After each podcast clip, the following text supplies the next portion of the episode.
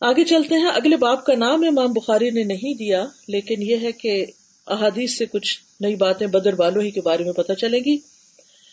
حدثني خلیفة حدثنا محمد بن عبد الله الانصاری، حدثنا سعید عن قتادة عن انس رضی اللہ عنہ قال، مات ابو زید ولم يترك عقبا وكان بدريا سبحان اللہ۔ امام بخاری کہتے ہیں کہ مجھ سے خلیفہ بن خیات نے بیان کیا، ہم سے محمد بن عبداللہ انصاری نے کہا، ہم سے سعید ابن ابی اروبا نے، انہوں نے قطادہ سے، انہوں نے انس رضی اللہ عنہ سے۔ انس کہتے ہیں ماتا ابو زید ابو زید ایک صحابی تھے، قیس بن سکن ان کا نام ہے۔ ولم یترک عقبا، اور نہ چھوڑ گئے اپنے پیچھے کسی کو یعنی اپنی کوئی اولاد نہیں چھوڑ گئے۔ لاولت فوت ہو گئے۔ وہ کہا بدری اور وہ خود بدری تھے۔ یعنی انہوں نے بدر میں حصہ لیا، لیکن دنیاوی اعتبار سے انہوں نے کوئی اولاد یا کوئی اور چیز نہیں چھوڑی۔ مگر یہ بھی ان کے لیے یعنی بدر میں حصہ لے کر اسلام کی خدمت کرنا ایک بہت بڑے آنر کی بات ہے۔ ہم عام طور پر سمجھتے ہیں کہ شاید ہمارے بچے ہی ہمارا نام روشن کریں گے، اور یہ بہت بڑی غلط فہمی بھی ہوتی ہے۔ بہت دفعہ انسان کچھ کر رہا ہوتا ہے اور اس کے بچے بالکل اس سے اپوزٹ کوئی کام شروع کر دیتے ہیں۔ لیکن پھر بھی انسان کی ایک ویکنیس ہے، ایک کمزوری ہے کہ جس میں انسان یہ سمجھتا ہے کہ وہ اپنے بچوں کے ذریعے نام کمائے گا۔ یا ضروری بچے ہی اس کے مشن کو آگے لے کر بڑھیں گے۔ اگر ایسا ہو تو ٹھیک ہے، اور اگر نہیں بھی تو کسی کو اس پر افسوس نہیں ہونا چاہیے۔ اور اس غم میں مبتلا نہیں ہونا چاہیے، کیونکہ یہ تو اللہ سبحان تعالیٰ کا کام ہے کہ جس کو جہاں جس حال میں رکھے۔ تو یہاں پر آپ دیکھیے کہ ان کا نام کس نے باقی رکھا۔ ہوں؟ حدیث بخاری نے یہاں لا کر حضرت انس نے خاص طور پر ان کا ذکر کیا اور کہا کہ ان کے بچے وغیرہ نہیں تھے لیکن انہوں نے خود جنگ بدر میں حصہ لیا تھا۔ تو بدر میں حصہ لینے کی وجہ سے ان کا نام باقی رہا اور ان کی فضیلت ثابت رہی۔ عموماً ہمیں جو سعادتیں مل جاتی ہیں یا جو مواقع ہمیں مل جاتے ہیں، ان پر ہم راضی نہیں ہوتے یا ان سے خوش نہیں رہتے یا ان پر ہم اللہ کا شکر کم ادا کرتے ہیں اور جو چیزیں ہمیں نہیں ملی ہوتی یا جو کمی ہوتی ہے ہماری زندگی میں، ہمیں بار بار اس کی فکر رہتی ہے اور اس کی پریشانی رہتی ہے کہ کاش میری زندگی میں یہ ہوتا یہ ہوتا تو پھر میں بھی بڑے ثواب کماتا، میری اولاد ہوتی تو بہت بڑا صدقہ جاریہ ہوتی۔ ٹھیک ہے، اگر ہو تو اللہ کا شکر ہے اور اگر نہیں تو اپنی زندگی کو تو غم میں نہ گلائیں اور وقت ضائع نہ کریں۔ جو ہم کر سکتے ہیں وہ تو کریں، بلکہ میں سمجھتی ہوں کہ بعض اوقات انسان کو جب یہ پتا ہو کہ میرے بچے نہیں ہیں اور میں نے اپنے لیے خود ہی کچھ کرنا ہے، تو وہ ان سے بھی زیادہ آگے بڑھ کر کوشش کرتا ہے جن کی اولاد ہوتی ہے۔ کیونکہ وہ سمجھتا ہے کہ میں نے ان کے حصے کا کام بھی خود کرنا ہے۔ تو اس کی کوششیں اور زیادہ بڑی ہو جاتی ہیں یا بابرکت ہو جاتی ہیں۔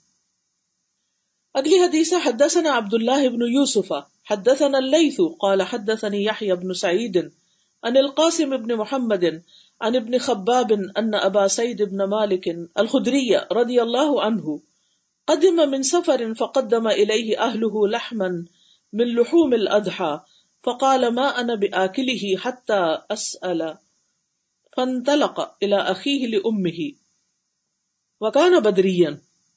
قطادة بن النعمان. فسأله فقال إنه حدث بعدك أمر نقص لما كانوا ينهون عنه من أكل لحوم الأضحى بعد ثلاثة أيام امام بخاری کہتے ہیں کہ ہم سے عبداللہ بن یوسف تنیسی نے بیان کیا، کہا ہم سے لیس بن سعد نے، کہا مجھ سے یاہی بن سعید الانصاری نے، انہوں نے قاسم بن محمد سے، انہوں نے عبداللہ بن خباب سے کہ ابو سعید خدری جو تھے، ان ابا سعید ابن مالک الخدری اور رضی اللہ عنہ قدم من سفر، ایک سفر سے واپس آئے۔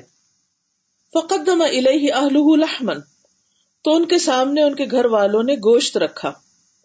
وہ گوشت کون سا تھا؟ من لحوم الاضحى عید الاضحى کے گوشت میں سے بچا کے جو رکھا ہوا تھا۔ فقالا، تو انہوں نے کہا، ما انا بآکلی میں اس کو نہیں کھا سکتا، میں نہیں کھاؤں گا۔ کیوں نہیں کھاؤں گا؟ کیونکہ ابتدا میں قربانی کا گوشت تین دن سے زیادہ رکھنا درست نہ تھا۔ یعنی تین دن سے زیادہ رکھ کے اس کو کھا نہیں سکتے تھے۔ تو انہوں نے کہا کہ میں تو یہ نہیں کھا سکتا۔ حتیٰ اللہ یہاں تک کہ میں اس کے بارے میں کسی سے پوچھ لوں مسئلہ۔ فن تلقا تو وہ چلے گئے الا عقی ہی امی ہی اپنے ماں جائے بھائی کی طرف۔ یعنی ماں کی طرف سے جو ان کے بھائی تھے، ان کے پاس گئے۔ وہ کہا نا بدری اور یہ بھائی جو تھے، یہ بدری تھے۔ اور ان کا نام کیا تھا؟ قطع ابن النعمان قطع بن نعمان تھے۔ ان سے جا کے پوچھا فسا الح ان سے پوچھا، فقالت، انہوں نے کہا ان حدث بعد ذلك امر نقص، کہ تمہارے بعد ایک معاملہ جو کمی والا تھا، وہ پیش آیا۔ لما کانو یونہون عنہ، جس سے وہ پہلے روکے جاتے تھے، من اکل لحوم الادھا۔ قربانیوں کے گوشت کھانے سے بعد ثلاثت ایام تین دن کے بعد یعنی تمہارے سفر پر جانے کے بعد ایک اور حکم آیا جس سے پہلا حکم منسوخ ہو گیا اور دوسرے حکم کے مطابق قربانی کا گوشت تین دن سے زیادہ رکھنا درست قرار پایا۔ اس لیے اب تم یہ گوشت کھا سکتے ہو۔ آپ دیکھیے کہ اس میں بھی ہمارے لیے کتنی سہولت ہے کہ ہم کئی دن فریزر میں رکھ کر اس کا استعمال کر سکتے ہیں۔ ابتدا میں ایسا کیوں نہیں تھا؟ آپ جانتے ہیں کہ ابتدا میں مسلمانوں کے اندر بہت زیادہ محتاج اور ایسے فقراء موجود تھے، تو اگر امیر لوگ اپنا گوشت خود ہی رکھ لیتے تو ان باقی لوگوں کے لیے عید کے موقع پر بھی کھانے کا موقع نہ ہوتا۔ لیکن جب بعد میں یہ ذرا حالات بہتر ہو گئے تو وہ ریسٹرکشن بھی ختم ہو گئی۔ اس سے بھی ایک بات یہ پتہ چلتی ہے کہ اگر ہم کسی ایسے علاقے میں رہتے ہیں کہ جہاں پر بہت غریب اور فقیر لوگ اور اللہ نے ہمیں استطاعت دی ہے کہ ہم قربانی کریں تو ہمیں وہ قربانی کر کے اگرچہ جائز ہوگا کہ سارے کا سارا گوشت بھی ہم اپنے فریزر میں رکھ لیں۔ چھ مہینے کھاتے رہے اس کو۔ اجازت ہے، رخصت ہے، لیکن افضل کیا ہوگا؟ کہ ہم اس کو فکرا میں تقسیم کریں، کیونکہ ہم کھا رہے ہیں ہمارے آس پاس کے لوگ عید پر بھی نہ کھائیں۔ لیکن اگر ہم کسی ایسی جگہ پر رہتے ہیں کہ جہاں پر بہت سارے لوگ خود قربانی کر رہے ہیں، ہر گھر میں قربانی ہو رہی ہے اور وہ بس ایک رسمی تبادلہ ہوگا کہ ہم ان کے گھر گوشت بھیج رہے ہیں، وہ ہمارے گھر بھیج رہے ہیں۔ تو ایسی صورت میں ٹھیک ہے، ہدیہ محبت کو بڑھاتا ہے، تبادلہ کر لیا جائے۔ کچھ لوگ بڑے جانور کی قربانی کرتے ہیں یعنی گائے اونٹ وغیرہ کی اور کچھ بکری بھیڑ کی کرتے ہیں۔ تو اگر آپ اس میں ایکسچینج کر لیں تو یہ بھی اچھا ہے۔ لیکن اگر نہ بھی کریں اور اپنا اپنا خود ہی رکھ لیں تو بھی کوئی بات نہیں۔ تو اس سے آپ دیکھ سکتے ہیں کہ دین کے احکامات میں جو کمی بیشی ہوئی یا کوئی احکامات آگے پیچھے آئے، اس کے اندر حکمت کتنی تھی؟ اور اس میں کتنی خیر اور بھلائی تھی؟ دین جو ہے نا ایک اسٹیٹک سی چیز نہیں ہے کہ آپ ایک چیز پڑھ لیتے ہیں اور اس پر اتنے فکس ہو جاتے ہیں اور اتنے ایکسٹریمسٹ ہو جاتے ہیں کہ آپ اس سے آگے پیچھے ہل نہیں سکتے۔ یہ نہیں ہونا چاہیے۔ حالات کے مطابق اگر کچھ تبدیلیاں کرنی پڑے تو انسان دین پر رہتے ہوئے ان میں تبدیلی کرتا رہے یعنی کبھی دین کا ایک حکم اس کی زندگی میں زیادہ ہوگا، کبھی دوسرا زیادہ ہوگا، وہ دین سے باہر البتہ نہیں ہوگا۔ اگلی حدیث ہے، حدثنا عبید بن اسماعیل، حدثنا ابو اسامت ان ہشام ابن عروت ان ابی قال قال الزبیر، لقیت یوم بدر عبیدت ابن سعید ابن العاص۔ حدیث لمبی ہے تو ساتھ ساتھ ترجمہ کروں گی۔ امام بخاری کہتے ہیں، مجھ سے عبید بن اسماعیل نے بیان کیا کہا ہم سے ابو اسامہ نے، انہوں نے ہشام بن عروا سے، انہوں نے اپنے والد سے۔ انہوں نے کہا کہ میرے والد زبیر بن عوام کہتے تھے۔ قال قال الزبیر لقی تو یوم بدرن، میں ملا بدر کے دن عبیدہ تا ابن سعید ابن العاص، عبیدہ بن سعید ابن العاص سے۔ وہ ہوا مدجہ اور وہ ہتھیاروں میں غرق تھے یعنی انہوں نے اپنے اوپر زرا وغیرہ پہنی ہوئی تھی اور ہتھیار لگائے ہوئے تھے۔ لا یورا من اللہ نہ دیکھی جا سکتی تھی ان سے مگر ان کی دو آنکھیں ہی۔ وہ ہوا یوک نہ ابو ذاتل کرش اور ان کی کنیت ابو ذات الکرش تھی۔ فقالا تو وہ کہنے لگے، انا ابو ذات الکرش۔ میں ابو ذات الکرش ہوں۔ فحمل تو علیہ بل انزتی یہ عبیدہ مشرقین میں سے تھے، ٹھیک ہے؟ فقال انا ابو ذات الکرش فحمل تو علیہ بل انزتی تو زبیر کہتے ہیں کہ میں نے اس پر برچی سے حملہ کیا فتح ان تو فی آئی نہیں میں نے اس کی آنکھ میں یعنی کچوکا مارا۔ فما تھا تو وہ مر گیا۔ یعنی عبیدہ جو تھا، پورے کا پورا ہتھیاروں میں غرق تھا۔ اور صرف آنکھیں دیکھ رہی تھی تو میں نے آنکھ پر ہی مار دیا۔ فما تھا تو وہ مر گیا۔ کالا ہشام ہشام کہتے ہیں تو اخبر تو مجھے خبر دی گئی، ان زبیرا کہ زبیر کالا کہتے ہیں، لقد ودا رجلی علیہ، کہ میں نے اپنا پاؤں اس پر رکھ دیا۔ ثم تمطأت پھر میں نے ہاتھ لمبے کیے۔ فکان الجہد ان نزعتها اور بڑی مشکل سے میں نے اس کو کھینچ کے باہر نکالا، برچی کو۔ وقد سنا اور وہ ٹیڑھی ہو گئی تھی۔ طرفا اس کے کنارے یعنی اس برچی کے کنارے ٹیڑھے ہو گئے تھے، دونوں کنارے۔ طرفین سے طرفا۔ قال اروا اروا کہتے ہیں فسا اللہ رسول اللہ صلی اللہ علیہ وسلم۔ تو ان سے اس کے بارے میں نبی صلی اللہ علیہ وسلم نے پوچھا یعنی مانگا اس کو۔ آتا ہوں تو انہوں نے وہ برچی نبی صلی اللہ علیہ وسلم کو دے دی۔ فلما قبض رسول اللہ صلی اللہ علیہ وسلم اخذها، پھر جب نبی صلی اللہ علیہ وسلم کی وفات ہوئی، تو زبیر نے وہ پھر لے لی یعنی واپس لے لی۔ ثم طلبها ابو بکر۔ پھر ابو بکر جب خلیفہ بنے تو انہوں نے ان سے پھر طلب کی فآتاہ تو انہوں نے وہ دے دی۔ بہت یادگار چیز تھی۔ فلما قبض ابو بکر، جب ابو بکر کی وفات ہوئی سالہ عمر۔ تو عمر رضی اللہ عنہ نے ان سے وہ لے لی۔ فآتاہ ایاہ تو ان کو انہوں نے دے دی۔ فلما قبض عمر اخذها تو جب عمر کی وفات ہوئی، تو زبیر نے پھر واپس لے لی۔ ثم طلبا عثمان میں تو پھر حضرت عثمان نے ان سے طلب کی۔ آتا ہوئی تو انہوں نے ان کو بھی دے دی۔ سبحان اللہ، بار بار دے رہے ہیں، لے رہے ہیں۔ کسی کو بھی انکار نہیں کیا۔ فلما قتل عثمان پہ جب عثمان رضی اللہ عنہ کی شہادت ہوئی وقات اندا علی علی۔ تو وہ آل علی کے پاس آ گئی۔ ان کے پاس رہی۔ فطلبها عبد اللہ ابن زبیر تو ان سے عبداللہ بن زبیر نے طلب کی فکانت اندہ حتی قتل، تو برچی ان کے پاس رہی، یہاں تک کہ وہ قتل کر دیے گئے، شہید ہو گئے۔ تو کہنے کا مطلب یہ ہے کہ بدر والوں نے جو کارنامے کیے، ان کو بھی تاریخ نے بہت محفوظ کیا کہ کس طرح حضرت زبیر نے ایک ایسے شخص کو موت کے گھاٹ اتارا کہ جس کا کوئی امکان ہی نہیں تھا کہ اس پر کوئی حملہ آور ہو سکے۔ اور وہ بہت اکڑ کر کہہ رہا تھا کہ ان ابو ذات الکرش اور کس طرح انہوں نے صرف ایک آنکھ کو دیکھ کر اس پر بھی وار کر دیا اور پھر اس دشمن کو ختم کر دیا۔ اور پھر جس چیز سے اسے ختم کیا تھا، وہ بھی بڑی قیمتی ہو گئی۔ وہ بھی بڑی اہم ہو گئی۔ حالانکہ وہ ٹیڑھی ہو گئی تھی۔ سبحان اللہ یعنی اب دیکھیے کہ سارے واقعے میں کیا بات پتہ چل رہی ہے۔ ایک برچی تو ہے ایک کے بعد ایک کے پاس آ رہی ہے، وہ لے رہے پھر طلب کرے وہ ہر ایک اپنے پاس اس کو رکھ رہا ہے۔ تو اس سے یہ پتا چلتا ہے کہ نہ صرف یہ کہ انسان، بلکہ وہ اوزار، بلکہ وہ تمام چیزیں بھی بڑی اہم ہو جاتی ہیں۔ آپ دیکھیے، آج کل میوزیم میں مختلف چیزیں رکھنے کا کانسیپٹ کیا ہے؟ تاریخ کو کس کس طرح محفوظ کیا جاتا ہے؟ کیونکہ کچھ چیزیں ہمیں خاص واقعات کی یاد دلاتی ہیں۔ اس سے انسان کے اندر ایک جوش، ایک ولولہ پیدا ہوتا ہے۔ کبھی آپ نے چھ ستمبر کو وہ ایگزیبیشن دیکھی ہے جو پرانے ٹینکوں کی اور وہ مختلف قسم کے جو آلات ہیں ان کی؟ ہمارے والد ہمیں لازمن لے کے جایا کرتے تھے اس کو دکھانے کے لیے، بہت اہتمام کے ساتھ اور بتاتے بھی تھے۔ اور پچھلے دنوں مجھے آٹوا میں جانے کا اتفاق ہوا۔ وہاں پر ایک ایویشن کا میوزیم تھا۔ تو اس میں مختلف طرح کے پرانے جہاز اور پرزے اور جو فلائنگ کے مختلف فیزز آئے ہیں۔ جس طرح اس کی ایولیوشن ہوئی، وہ ساری چیزیں دکھائی جا رہی تھی نا، تو ان کو دیکھ کے وہ جو سب سے پہلا جہاز دو بھائیوں نے اڑایا تھا اور اسی قسم کی بہت ساری چیزیں۔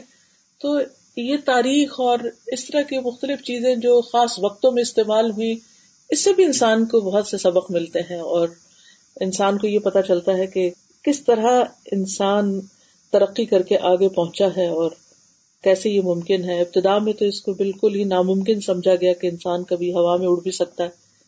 لیکن آج آپ دیکھیں کہ ہزاروں بلکہ لاکھوں کی تعداد میں فلائٹس جو ہیں وہ ہر روز آسمانوں پر اڑ رہی ہوتی ہیں۔ اور زمین کی ٹریفک سے کچھ کم نہیں وہ بھی۔ لیکن اللہ نے چونکہ آسمان کو وسطیں زیادہ دی ہیں تو زمین جیسے رش نہیں ہو جاتا۔ مختلف ایئرپورٹ جو ہیں ان میں ہر منٹ میں فلائٹ اتر رہی ہوتی ہے یا چڑھ رہی ہوتی ہے۔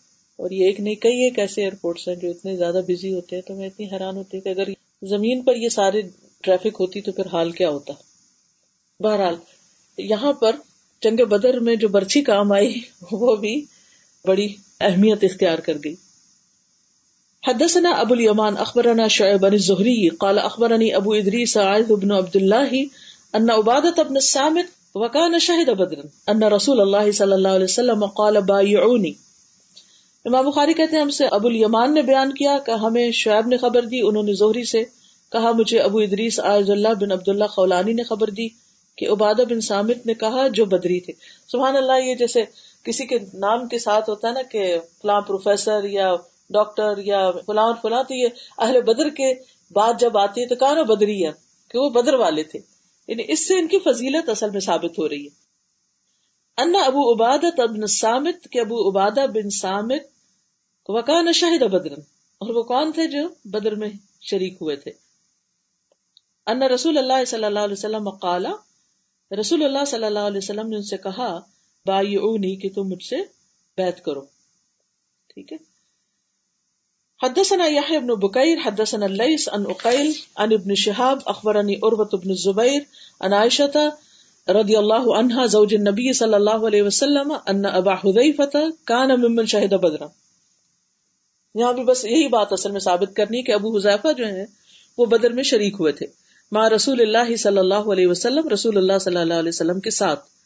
تبنا سالمن، انہوں نے سالم کو اپنا منہ بولا، بیٹا بنا لیا تھا۔ یہ حدیث پیچھے تفصیل سے گزر چکی ہے، سالم کی اور مولا ابو حذیفہ والی۔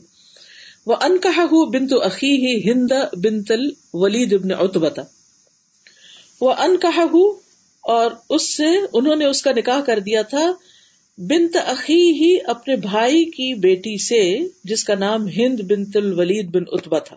ولید بن اتبا کی بیٹی ہند سے۔ وہ ہوا مولن اب آپ دیکھیے کہ ابو حذیفہ اصل میں ولید کے بھائی ہیں۔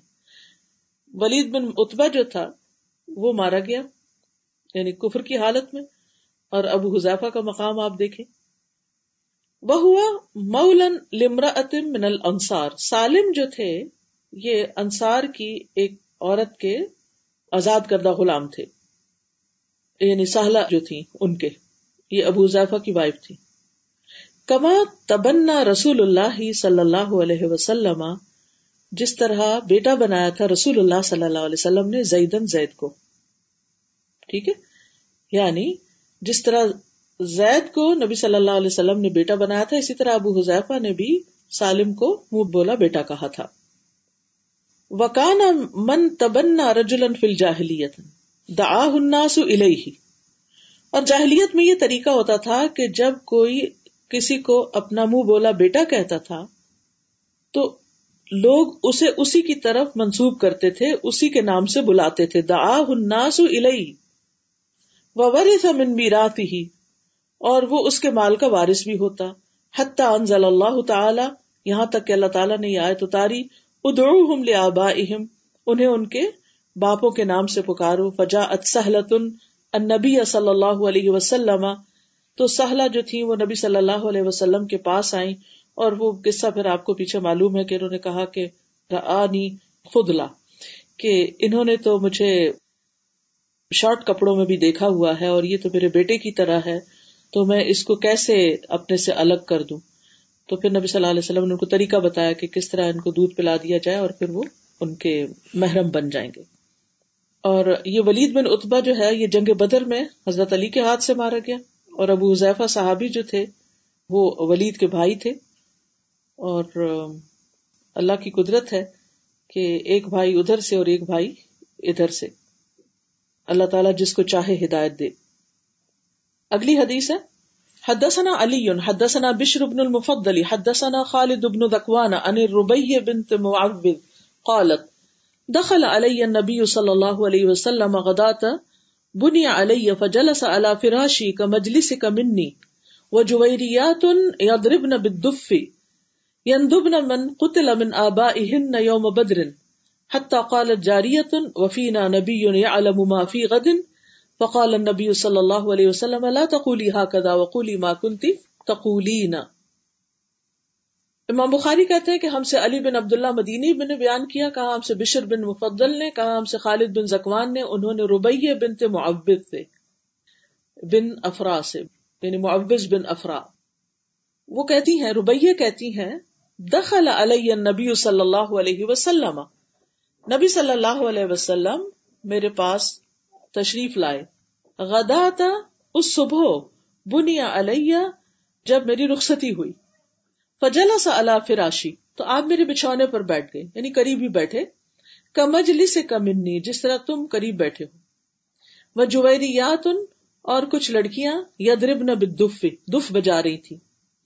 یندب نہ منقط لمن آبائی ہن یوم بدرن اور بدر کے دن جو ان کے بڑے بڑے مارے گئے تھے، ان کی تعریفیں کر رہی تھی حتیٰ قالت جاریتن، یہاں تک کہ ایک لڑکی کہنے لگی وفی نہ نبی اور ہم میں ایک ایسا نبی ہے یا علم معافی غدن، جو کل کی خبریں بھی جانتا ہے۔ فقال نبی صلی اللہ علیہ وسلم، لا تقولی ہا کزا تو نبی صلی اللہ علیہ وسلم فرمایا، ایسا نہ کہو۔ وقولی ما کنتی تقولی نہ جو پہلے کہہ رہی تھی وہی کہو۔ اس حدیث میں بہت سی باتیں ہیں جو ہماری عام روزمرہ زندگی میں سیکھنے کی ہیں۔ پہلی بات تو یہ ہے کہ روبیے کی شادی کے دن بچیاں دف بجا رہی تھی نبی صلی اللہ علیہ وسلم اس مجلس میں تشریف لائے اور روبیے کے پاس آ کر بیٹھے۔ ہم آپ کہیں گے کہ روبیے تو ان کے لیے محرم نہیں تھی تو وہ وہاں کیسے بیٹھے؟ یاد رکھیے کہ نبی صلی اللہ علیہ وسلم کی خصوصیات میں سے تھا کہ آپ اپنی امت کی عورتوں کے پاس بیٹھ سکتے تھے۔ جیسے آپ جانتے کہ ام سلیم وغیرہ جو ہیں، آپ ان کے گھر میں بھی تشریف لے جاتے تھے۔ ام حرام بنت ملحان اور ام سلیم وغیرہ کے ہاں ٹھیک ہے؟ تو آپ صلی اللہ علیہ وسلم کے لیے یہ بات جائز تھی۔ اس کا یہ مطلب نہیں کہ اگر خاندان میں کسی نامحرم لڑکی کی شادی ہو تو کوئی بھی مرد جا کر اس کے پاس بیٹھ جائے۔ اس سے یہ جواز نہیں نکلتا۔ دوسری بات یہ ہے کہ آپ ایسی مجلس میں بیٹھے کہ جس میں بچیاں دف بجا رہی تھی تو اس سے دف کا جواز پتہ چلتا ہے۔ ٹھیک ہے؟ لیکن بچیاں بجا رہی تھی کو بڑے بڑے مرد کھڑے ہو کے نہیں بجا رہے تھے۔ پھر اسی طرح وہ بچیاں جنگ بدر کے واقعات سے متعلق کچھ اشار پڑھ رہی تھی تو اس سے یہ پتا چلتا ہے کہ اگر کوئی اچھی شاعری ہو، جیسے بعض نشید اچھے ہوتے ہیں، جن کے معنی اچھے ہوتے ہیں، تو ان کو خوشی کے موقع پر اگر آپ چلا لیتے ہیں الہدا میں بھی تو کوئی حرج نہیں۔ شکرن یا رب بھی۔ ہوں، کر سکتے ہیں۔ پھر اس کے بعد آپ دیکھیے کہ ان اشار میں ایک جملہ ایسا آیا جو عقیدے کے خلاف تھا تو آپ صلی اللہ علیہ وسلم نے بس اس سے روکا۔ لیکن یہ نہیں کہا کہ بس اب اس کے بعد تو تم بولنا ہی بند کر دو اور بجانا ہی بند کر دو۔ کیا فرمایا؟ کہ جو پہلے کہہ رہی تھی وہ ٹھیک تھا، وہی پڑھو۔ یہ بات نہیں کرو۔ تو اس سے نبی صلی اللہ علیہ وسلم کی حکمت بھی ہمیں پتہ چلتی ہے، آپ کی ٹالرنس بھی پتہ چلتی ہے، اور ایسی مجلس میں آپ کی شرکت بھی پتہ چلتی ہے۔ کیونکہ بعض اوقات جو لوگ بہت دیندار، متقی، پرہیزگار ہو جاتے ہیں، وہ کسی ایسی مجلس میں بھی نہیں بیٹھتے کہ جس میں ایک شریعت کے دائرے کے اندر رہتے ہوئے، حدود کے اندر رہتے ہوئے اگر مناسب حد تک کچھ بچیاں کچھ گا بجا رہی ہیں یا کچھ کھیل کود کر رہی ہیں، تو اس کو دیکھ سکیں، وہ اس کو بھی تقوا کے خلاف سمجھتے ہیں۔ تو اگر ایسی مجلس میں نبی صلی اللہ علیہ وسلم کچھ دیر کے لیے بیٹھے ہیں اور شادی میں آپ نے شرکت کی ہے، تو کسی اور کا تقوی اس سے بڑھ کے تو نہیں ہو سکتا۔ لیکن یہ یاد رکھیے کہ یہ ہر وقت کا حال نہیں تھا، یہ کبھی کبھی کسی خوشی کے موقع کی بات تھی۔ ایک اور بات یہ پتہ چلتی ہے کہ صحابہ پر اگرچہ بہت سے امتحان آئے، ایک کے بعد ایک جنگ ہے، ایک کے بعد ایک مشکل ہے، لیکن اس کے باوجود خوشی کے موقع پر مناسب خوشی کا بھی اظہار کیا گیا ہے۔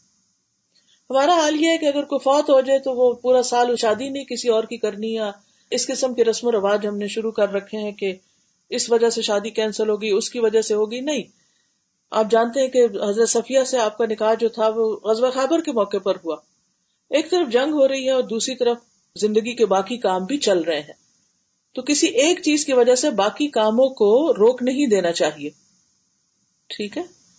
سبحان اللہ و بحمد کا اشد اللہ اللہ اللہ انت استخر کا و اطوب السلام علیکم و رحمۃ اللہ وبرکاتہ.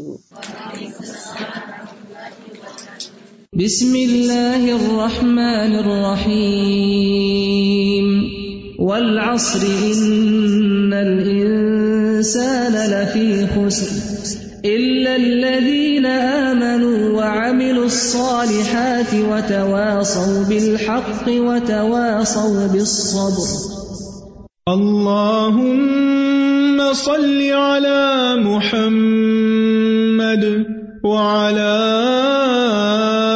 آل محمد كما صليت على إبراهيم وعلى آل إبراهيم إنك حميد مجيد. اللهم بارك على محمد وعلى آل محمد باركت على إبراهيم وعلى آل إبراهيم إنك حميد مجيد